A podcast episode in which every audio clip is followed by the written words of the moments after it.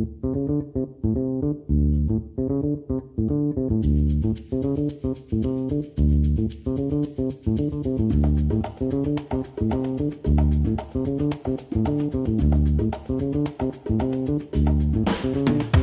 迎回到 A A 亲，我是闪光，我是王文景。我们的 Podcast 呢会在每周二的早上六点半准时上线。那我们的平台有哪些呢？我们有 Spotify、Google Podcast、Apple Podcast、Sound On、First Story，还有 KKBox，以及不定时播送的花絮。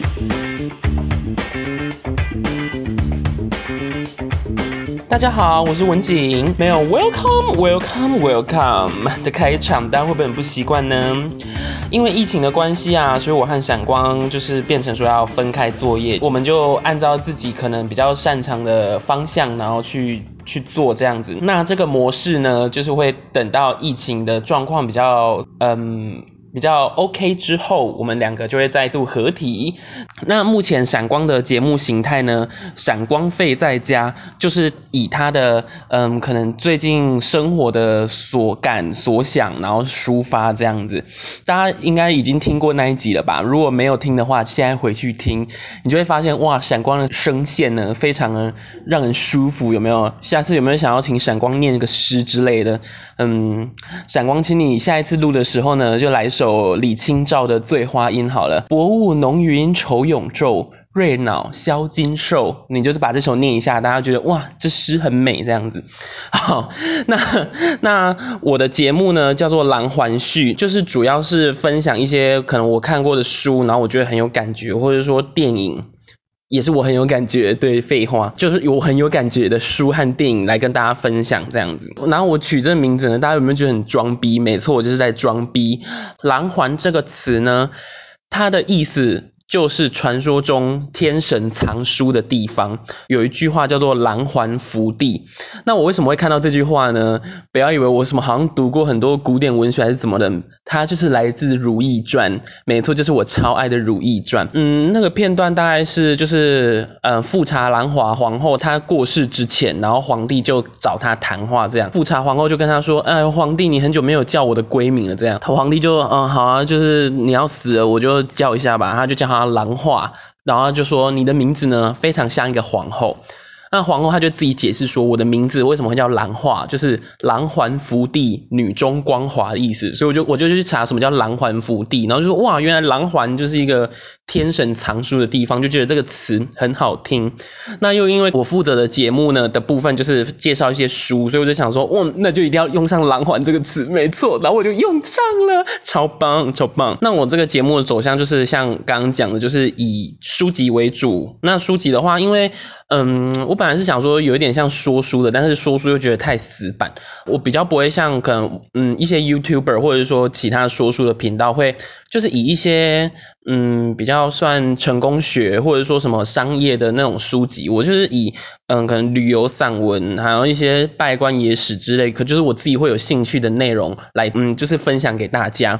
电影就是可能也是以我的喜好为主啦。嗯，如果说下一集是要录电影的话，我会提早告诉大家说我要录的电影是哪一部，可能会在 IG 上面发现实，然后就是希望大家呢可以在现实里面。嗯，如果说这部电影你有看过，你有什么感觉的话，你可以先来留言这样子。在讨论电影的当下呢，我就会看大家的留言，然后来做回复这样子。要不然，如果说一整集都是我自己一个人在那边，嗯，一直滔滔不绝，就是灌输我自己对于这个电影的看法的话，我觉得嗯，本身比较没有什么乐趣。所以我会希望说，在我讲这部电影的当下呢，然后就可以有大家的想法，然后一起来交流这样子。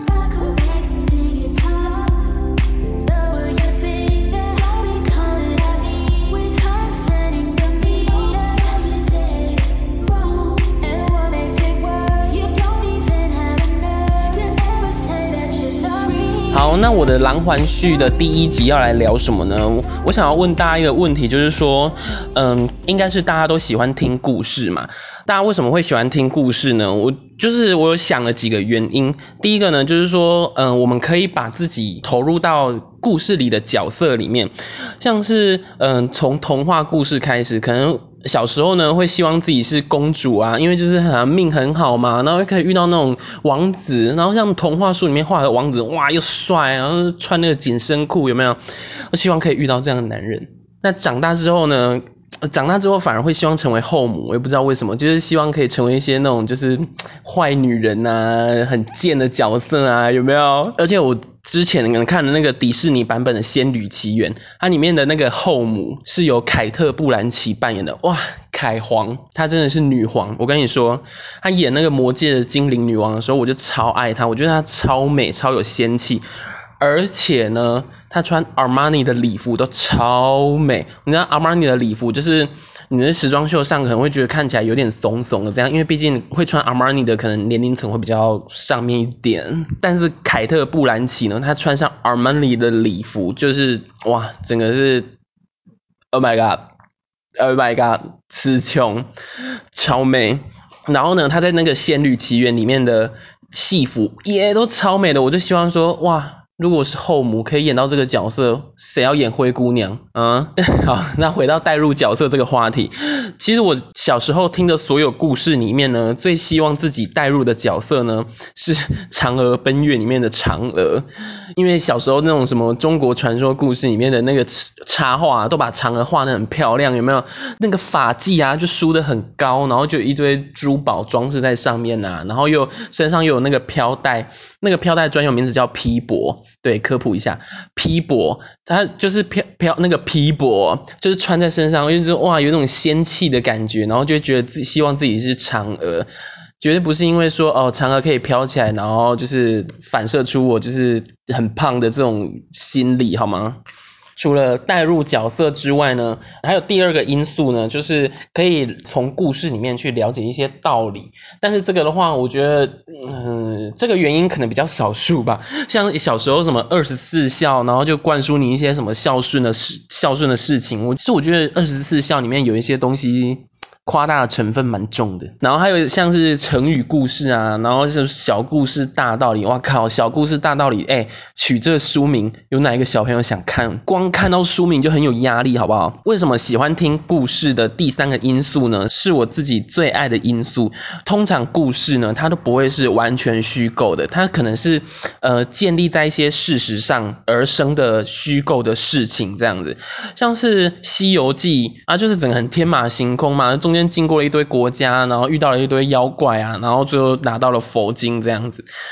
那他这个就是取自唐朝那时候的玄奘法师，他到印度取经的真实的历史，然后加以改编这样子。那建立在事实上的虚构故事，这个因素呢，嗯，也影响我，就是说，嗯，假如说在看一些古装的东西，不管是西洋的还是说中国的。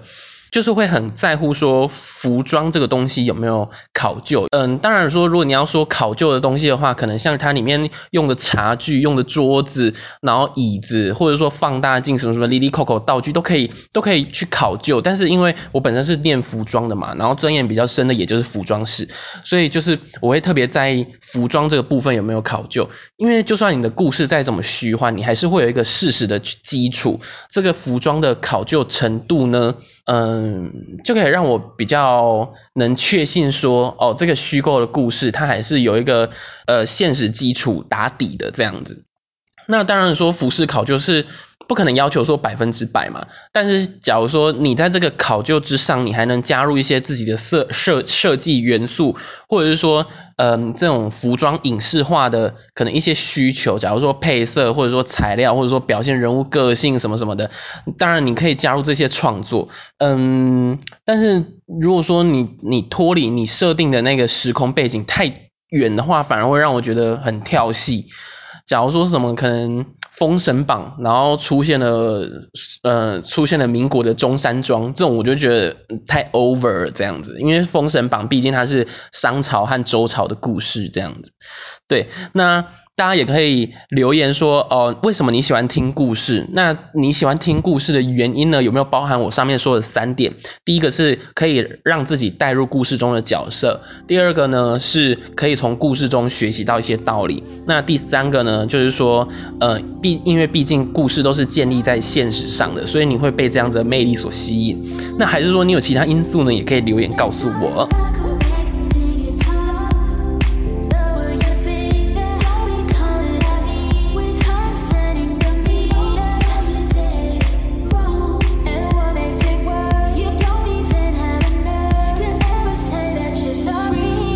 那既然在狼环序这个系列中呢，是以分享书籍为主，那我今天呢要分享的书籍是哪一本呢？呃，它的书名叫做 Why W H Y 为什么想呢？Why does Prince Charming wander around？呃，翻译成中文就是说，为什么白马王子总是到处乱晃？想呢，蒙住用口口舌。这是他的英文书名，那他我觉得他的中文书名呢，把它翻译的嗯，减少了这本书它本身的魅力，因为它它的中文书名叫做《童话里隐藏的世界史》。我本身就觉得说，你一本书里面有出现“史”这个字，就会使得这本书。变得很学术化，然后很专业化，然后又加上说，我和闪光之前在节目里有提到说，就是说，可能台湾的历史教育有点太过于刻板，然后所以会让很多学生对于历史是没有兴趣的。所以你一本呃课外的休闲读物出现“史”这个字的话，呃，可能会让人比较退避三舍一点。但是这个问题在我身上是不成立的，所以 就是。就是我就是就买了这本书啦，对，就是这样子。好，它的中文书名叫做《童话里隐藏的世界史》，它的原著呢是韩国人朴信英，信件的信，然后英文的英。那它的翻译者呢是蔡佩君，嗯，这三个字应该都能联想到是哪三个字吧？哈，那这本书它就是会从各个童话故事里面，然后去，嗯，从一些它其实它。呃，切入的角度很细腻。等下我会分享几个章节让大家听听看。那它不会太拘泥或刻板于一些呃，跟你描述一堆历史背景还是怎么样的。好，那我先来介绍其中一个，我就直接用章节名称来划分每一个段落，这样。第一个呢，就是总是到处乱晃的白马王子，就是呼应这本书的书名。那他这个章节呢，就是很明显的呢，就是要来介绍说中世纪的白马王子呢，到底都是一群怎么样的人。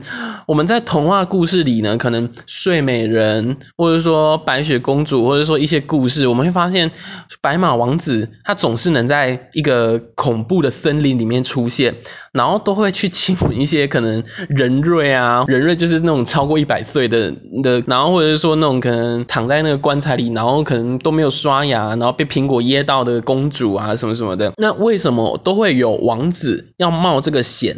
来救公主呢？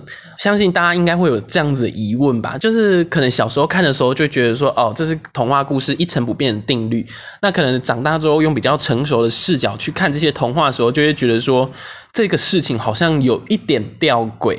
他这本书呢，就可能透过一些史料文献，然后给出解释，就是说。当然，他就是跟大家介绍了中世纪王子的处境。那我们知道说，可能一个国家呢，国王他所生的孩子不可能，嗯，不太可能啦。不要说不可能，不太可能只有一个。通常会继承王位的呢，都是长子，就是第一个生出来的呢，你就是有资格继承王位。其实我觉得这一点呢比较不合理，因为万一那个长子是很庸懦的人呢，那这样子你这个国家不就完蛋？那反正他们那时候的规矩就是说立长子啦，就是长子才能继承王位。你看第一个生出来的人就是有这种福利，也不见得是福利啦。这让我想到说，就是那时候我们在公司，嗯，有跟同事就是 讨论到一个问题，嗯。这这说起来就是说，反正那时候我们公司就会放歌嘛，然后就假如说放到好听的歌手，那时候可能就放到可能王诗安呐，然后我就我就说哦，王诗安的歌超好听，她是我姐，你们知道吗？我就是会这样会有这样子的反应，然后所以就是可能听到好听的歌手，就是会有一些 会有些人就学我，然后就是把那个歌手列为自己的亲朋好友这样子，然后呢，就是有一个姐儿，她就是听喜欢邓紫棋的歌，然后我们就问她说，哎，那邓紫棋会是你的谁啊？我们就是这样子问，她是要当你的邻居。还是姐姐还是什么什么的，然后最后那个姐她就说，那不然邓紫棋就当我的邻居好了。那，另外一个同事就问说，那为什么不当你的姐姐？那个姐呢，她就回说，因为我我就是长女啊，我为什么还要有一个姐姐？我和那个同事听到呢，就觉得哇靠，这真的是老大会有的一种脾气，你知道吗？就是嗯，家中的排行真的会影响个性这件事情，我不知道大家有没有发现。我们就从那个姐儿她的说的那句话，就可以 就可以更加证实这件事情。就是说，可能长子长女他们会觉得说，哇，自己就是代父母职，然后就是要去照顾或者说指挥命令或者说奴役他的那些弟弟妹妹们。然后我们就觉得说，哇，这种老大脾气真的是从小就有的。好，题外话，中世纪王子呢，你只要是长子，你就能继承王位。那你其他的下面的一些第二个、第三个、第四个出生的王子，你要怎么办呢？其实比较好的状况的话，你可以当神职人员。其实。嗯，在古代啊，就是对于这种神职人员的待遇，其实都还蛮好的。尤其是在欧洲，他们神职神职人员，你只要当祭司或者说主教，你其实是就等于离政治中心非常的近，就等于说你有了权力嘛。加上说当时又会供奉教会啊什么什么的，教会又可以拿到很多钱，所以你其实当神职人员，你就是钱和权你都有了，何乐而不为？所以其实当神职人员算是一个比较好的出入啦。在中国也是一样啊，你其实，在唐朝，唐朝你只要出家当和尚，你是不用纳税的，所以那时候就出现很多，嗯，就是为了不要缴税，然后出家当和尚人，而且你又可以享受那种人民给你的那种香油钱，哇，你整个吃香喝辣都不行。那当然到宋朝的时候，为了提倡节俭，所以有把那种出家人僧侣泛滥的现象给减弱了，这样子。那除了王子，除了当神职人员之外呢？如果说你可能嗯有自己的军队，然后你本身的战功赫赫的话，你也可以说嗯去攻占其他比较弱小的国家，然后攻占把他们攻占下来之后呢，自立为王，那你自己就是国王了，这也是一种出路。只是你要保证说你要有自己的绝对实力，然后还有军队的忠诚这样子。还有另外一个呢，就是我们在童话里面最常看到的，娶邻国的公主为妻子。那娶邻国公主为妻子，人家把公主给你，那你。自己本身也要符合人家的条件嘛。那通常中世纪对于王子的要求有哪些呢？当然，骁勇善战的武力代表说你可以有保护这个国家的那种能力。所以你会看到说，哦，王子啊，他们都会去斩杀恶龙啊，或者说披荆斩棘，然后救公主，或者说杀掉巫婆啊，干嘛干嘛的。这就是一种骁勇善战的表现。然后还有良好的绅士礼仪以及骑士精神。这几个具备呢，你其实就可以娶到人家公主，娶到人家公主呢，你就可以在那个地方当国王，然后公主自然就成为皇后嘛，这样子。这个章节呢，就大概介绍一下中世纪的白马王子呢，到底是什么处境。其实这样讲起来也是蛮可怜的，因为。变成说，嗯，你可能在童话里面看到的那些在森林里面出现的王子，他可能都是他原本国家里面的次子，或者说后面出生的王子，这样就变成说他要自己出来打一片天，他才有办法生存。要不然说他如果在待在原本的国家，他也只是浪费国家的钱粮，可能被受到的歧视会更多吧。既然讲王子，他就讲公主，他就是说公主，如果说没有人要娶你的话呢，你这公主的下。场是什么？那其实，嗯，公主自古以来都蛮惨的啦。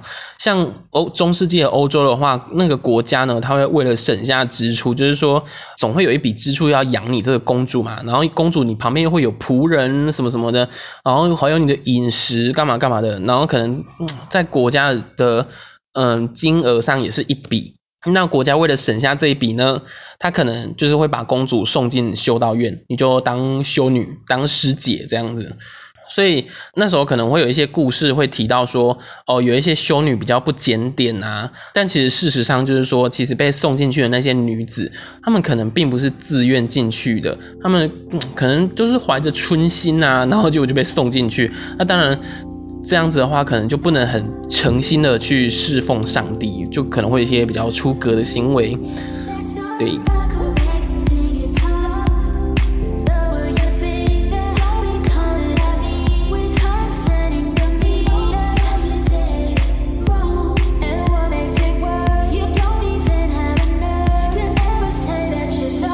下一个要分享的章节呢，是吹笛子的男人与消失的儿童去哪儿了。这个章节呢，它就是源于花衣魔笛手这个故事。那这个故事它其实是呃有被文献真实记载下来的。它的发源地在德国的哈梅恩市，它连日期都有记录下来哦，是一二八四年的六月二十八号。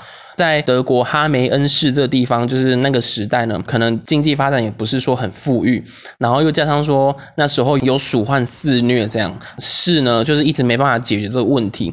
有一天就来了一个吹笛子，然后身穿花衣的一个，嗯，算是街头艺人吧，我就这样讲，街头艺人好不好？他就说他可以帮忙解决，但是他要求说，如果我帮你解决的话，你这个事呢就要给我一笔酬劳，这样子，那他们就达成协议。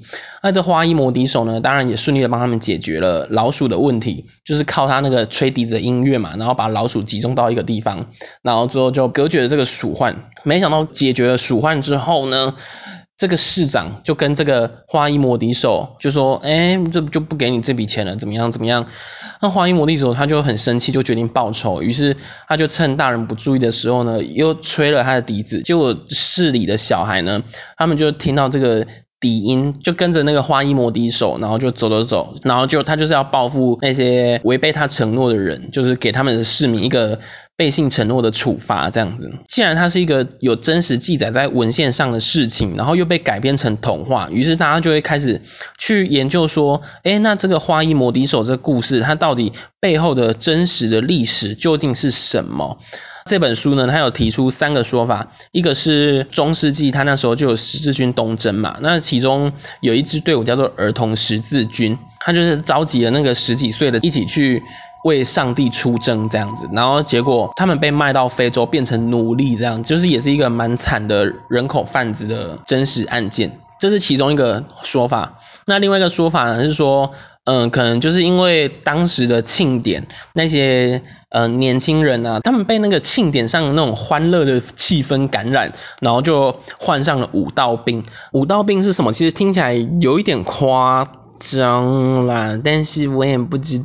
这样好了，舞蹈病其实就是说你在发病的时候会没办法控制四肢，然后会像手舞足蹈一般，那通常会伴随着智能衰弱，然后最后会呼吸吞咽困难，然后死亡这样子。其实，嗯，其实我觉得这说法的话，跟本身儿童失失踪这件事情可能相差有一点远。那第三个说法呢，就是说可能有一堆年轻人啊，他们就为了。嗯，开垦德国东部，然后所以就自主离开了这个城镇。其实这个事件呢，从一二八四年六月二十八号到现在，影响了德国哈梅恩市还是非常重的。像他们市里就有规定说，哦，当初那个花衣魔笛手把儿童诱拐走的时候，经过的那条街道呢，就是他们到现在都规定说，那条街道上不可以有任何的庆典，或者说播放音乐。这种禁忌这样子，对，就算就是为了纪念这个事情。在这个章节里面呢，我比较感兴趣的就是说花衣这个衣服，它到底是怎么样的一件衣服？其实我们看一些，嗯，可能小丑穿的服装啊，就会知道说，哦，花衣它就是大概是。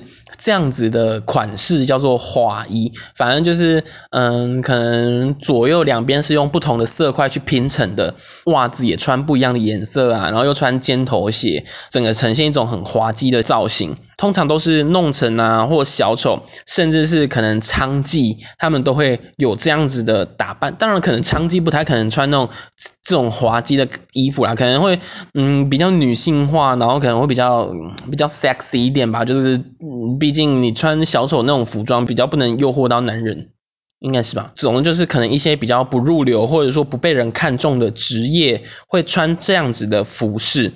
就有人去考究说，是怎么样的风俗习惯会有产生这样的服饰？其中一个说法就是说，来自旧约圣经的立位记里面有一句话，就是说不得穿着两种线交织而成的衣服。这个说法可能就导致说，哦，这种嗯左右两边不一样，然后花俏的衣服，成为一种比较不被人接受的服饰。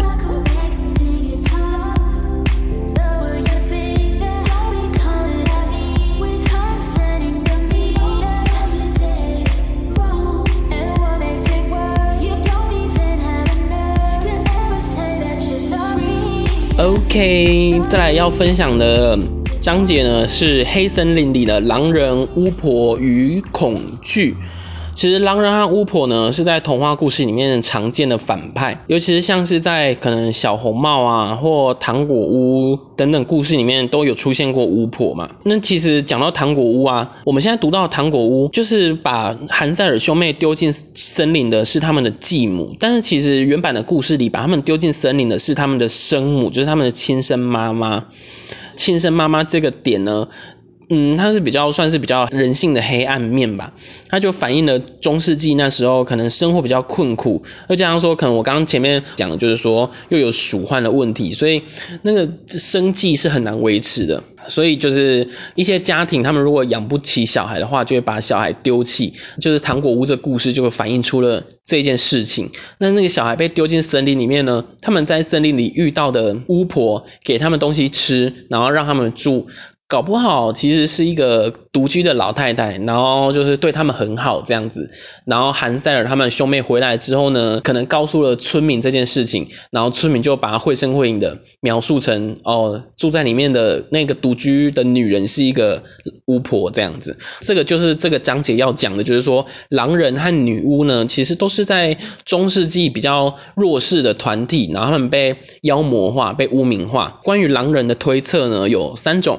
第一个呢，就是说被处和平判决的人，和平判决可能就是说他的罪不致死，然后所以就处一个和平判决。那和平判决，它在当时的字叫做 Wargus，应该是这样念吧？因为我查不到它的念法。Wargus，然后在当时就是跟狼是同样的意思。那第二个来源的说法就是说，嗯，被判刑的人不一定是和平判决啊，就是说被判刑的人他会戴上狼的头套，然后被。赶入森林就是流放的罪这样子，然后被戴上狼的头套赶入森林，这两个元素呢就组合成了狼人这个传说，就是说狼人都会出现在森林，就是这样子。第三种呢是比较荒谬，就是说哦，你可能比较毛发浓密的人就会被别人觉得说你是狼人，这就是一个人身攻击的部分。没错，那其实就是在看哈利波特的时候，我还蛮喜欢 J.K. Rowling，他在里面呢，他就把狼人当做一种可能是得了少数疾病的人。像那时候看《哈利波特》，不是那个狼人，就是那个陆平教授嘛。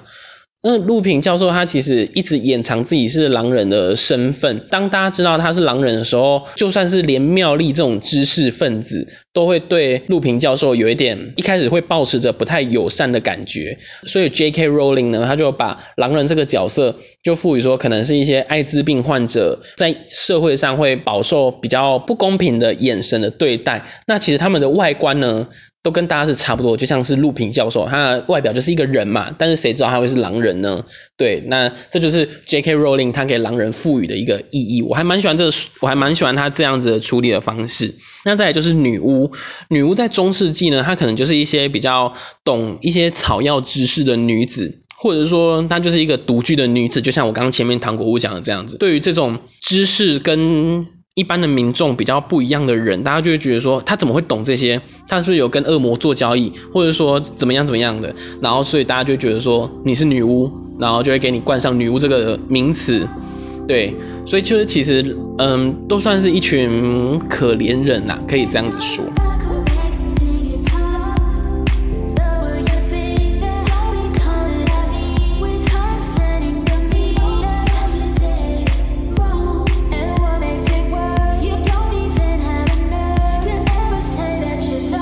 最后呢，要分享的一个章节呢，就是魔镜啊，魔镜，世界上最美的女人是谁？Mirror, mirror on the wall, who's the fairest of them all？没错，这个章节呢，它就是要讲说镜子这个东西在中世纪到底被赋予了怎么样的意义。这就是我前面有讲到说，这个作者呢，他会从童话故事里面一些很细微的点切入，然后去跟你介绍古代的生活的背景。我们可能也没有对镜子这东西提出质疑过，就会觉得说，哦，这可能就是一种很科幻，然后很玄幻的一个。嗯，想象，但是作者他就在这里面跟你介绍说，为什么当时的人会给镜子一个可以照的东西，然后把它幻想成里面有一个好像灵体的东西，可以跟皇后对话的魔镜。这个作者呢，他就是从这里去探讨。那他其实就是有讲到说，照镜子的原罪，就是对于女性照镜子，然后整理自己的仪容，把自己弄得漂漂亮亮这件事情，在中世纪其实是带有原罪的。嗯，其中一个呢，就是说欧洲他们有一句俗谚叫做“照太多镜子的女人不会纺织”。哎，我光听到这句话，我就觉得超不舒服，因为它里面非常明确指到说。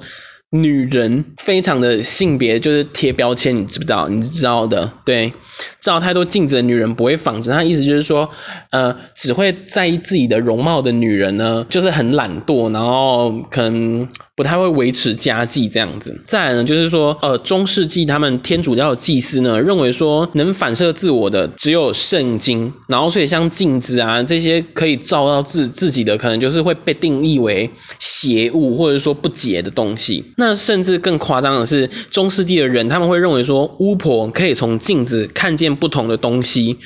就是说，他们可能会透过镜子，然后可能假如说跟恶魔沟通啊，或者说我们可能看到什么吉普赛占星师，他们会透过水晶球，然后看到未来的事情。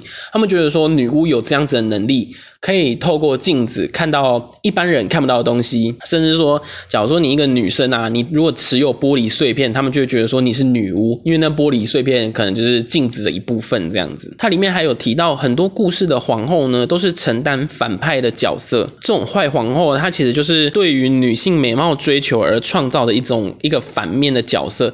前面讲到说，太整理自己仪容的女生。就是是一个很懒惰，然后可能，但是相反的，男人也喜欢看年轻漂亮的女生嘛。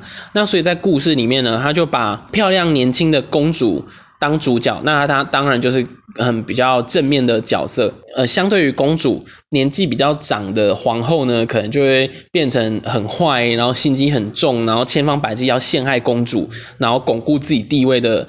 的反派这样子，另外一个呢，就是像前面提到的皇后呢，她就是邻国的公主嫁过来的。那这其中当然就包含了一些联姻啊，一些政治的因素，像我们中国一样，什么文成公主加入西藏什么什么的。假如自己的国家和那个公主的母国如果发生争执的话，可能人民啊，他就会把那种愤怒灌输在皇后身上，于是皇后就这样子被扣上了一个帽子，就是说，哦，她就是一个 bad bitch 这样子。到了比较。近代啊，可能就不太流行用“女巫”这个词去形容皇后了。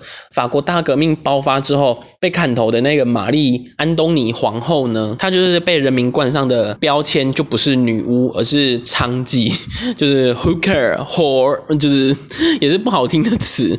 反正玛丽安东尼她其实她也没有做错什么事，其实是路易十四他那时候可能嗯，对于国家的财务的分配并不是。判断并不是很正确，然后，但是人民他们就会觉得说，哦，是不是因为这个奥地利来的皇后太爱花钱，然后所以我们连面包都没得吃，然后我们连面包都没得吃的时候，皇后竟然在宫中说。没面包吃，还可以吃蛋糕啊！然后人民就很生气，所以就把这个怒气呢全部抒发在皇后身上。所以玛丽安东尼呢就成为这样子可怜的牺牲者，然后还被骂娼妓。好的，那今天的狼环序呢就分享这本书。我再嗯跟大家讲一次，这本书叫做《童话里隐藏的世界史》，原书名叫做《Why Does Prince Charming Wander Around》，就跟大家分享这几个章节。对，那嗯，如果大家对于这一集里面呢分享的内容有感触的话，都欢迎到 IG 跟我回复，或者说有什么建议的话，也可以告诉我，因为这是第一次录，我和闪光其实都很紧张，有点不知道要讲什么。嗯，欢迎大家多多提一点建议，好吗？这一集就这样，拜。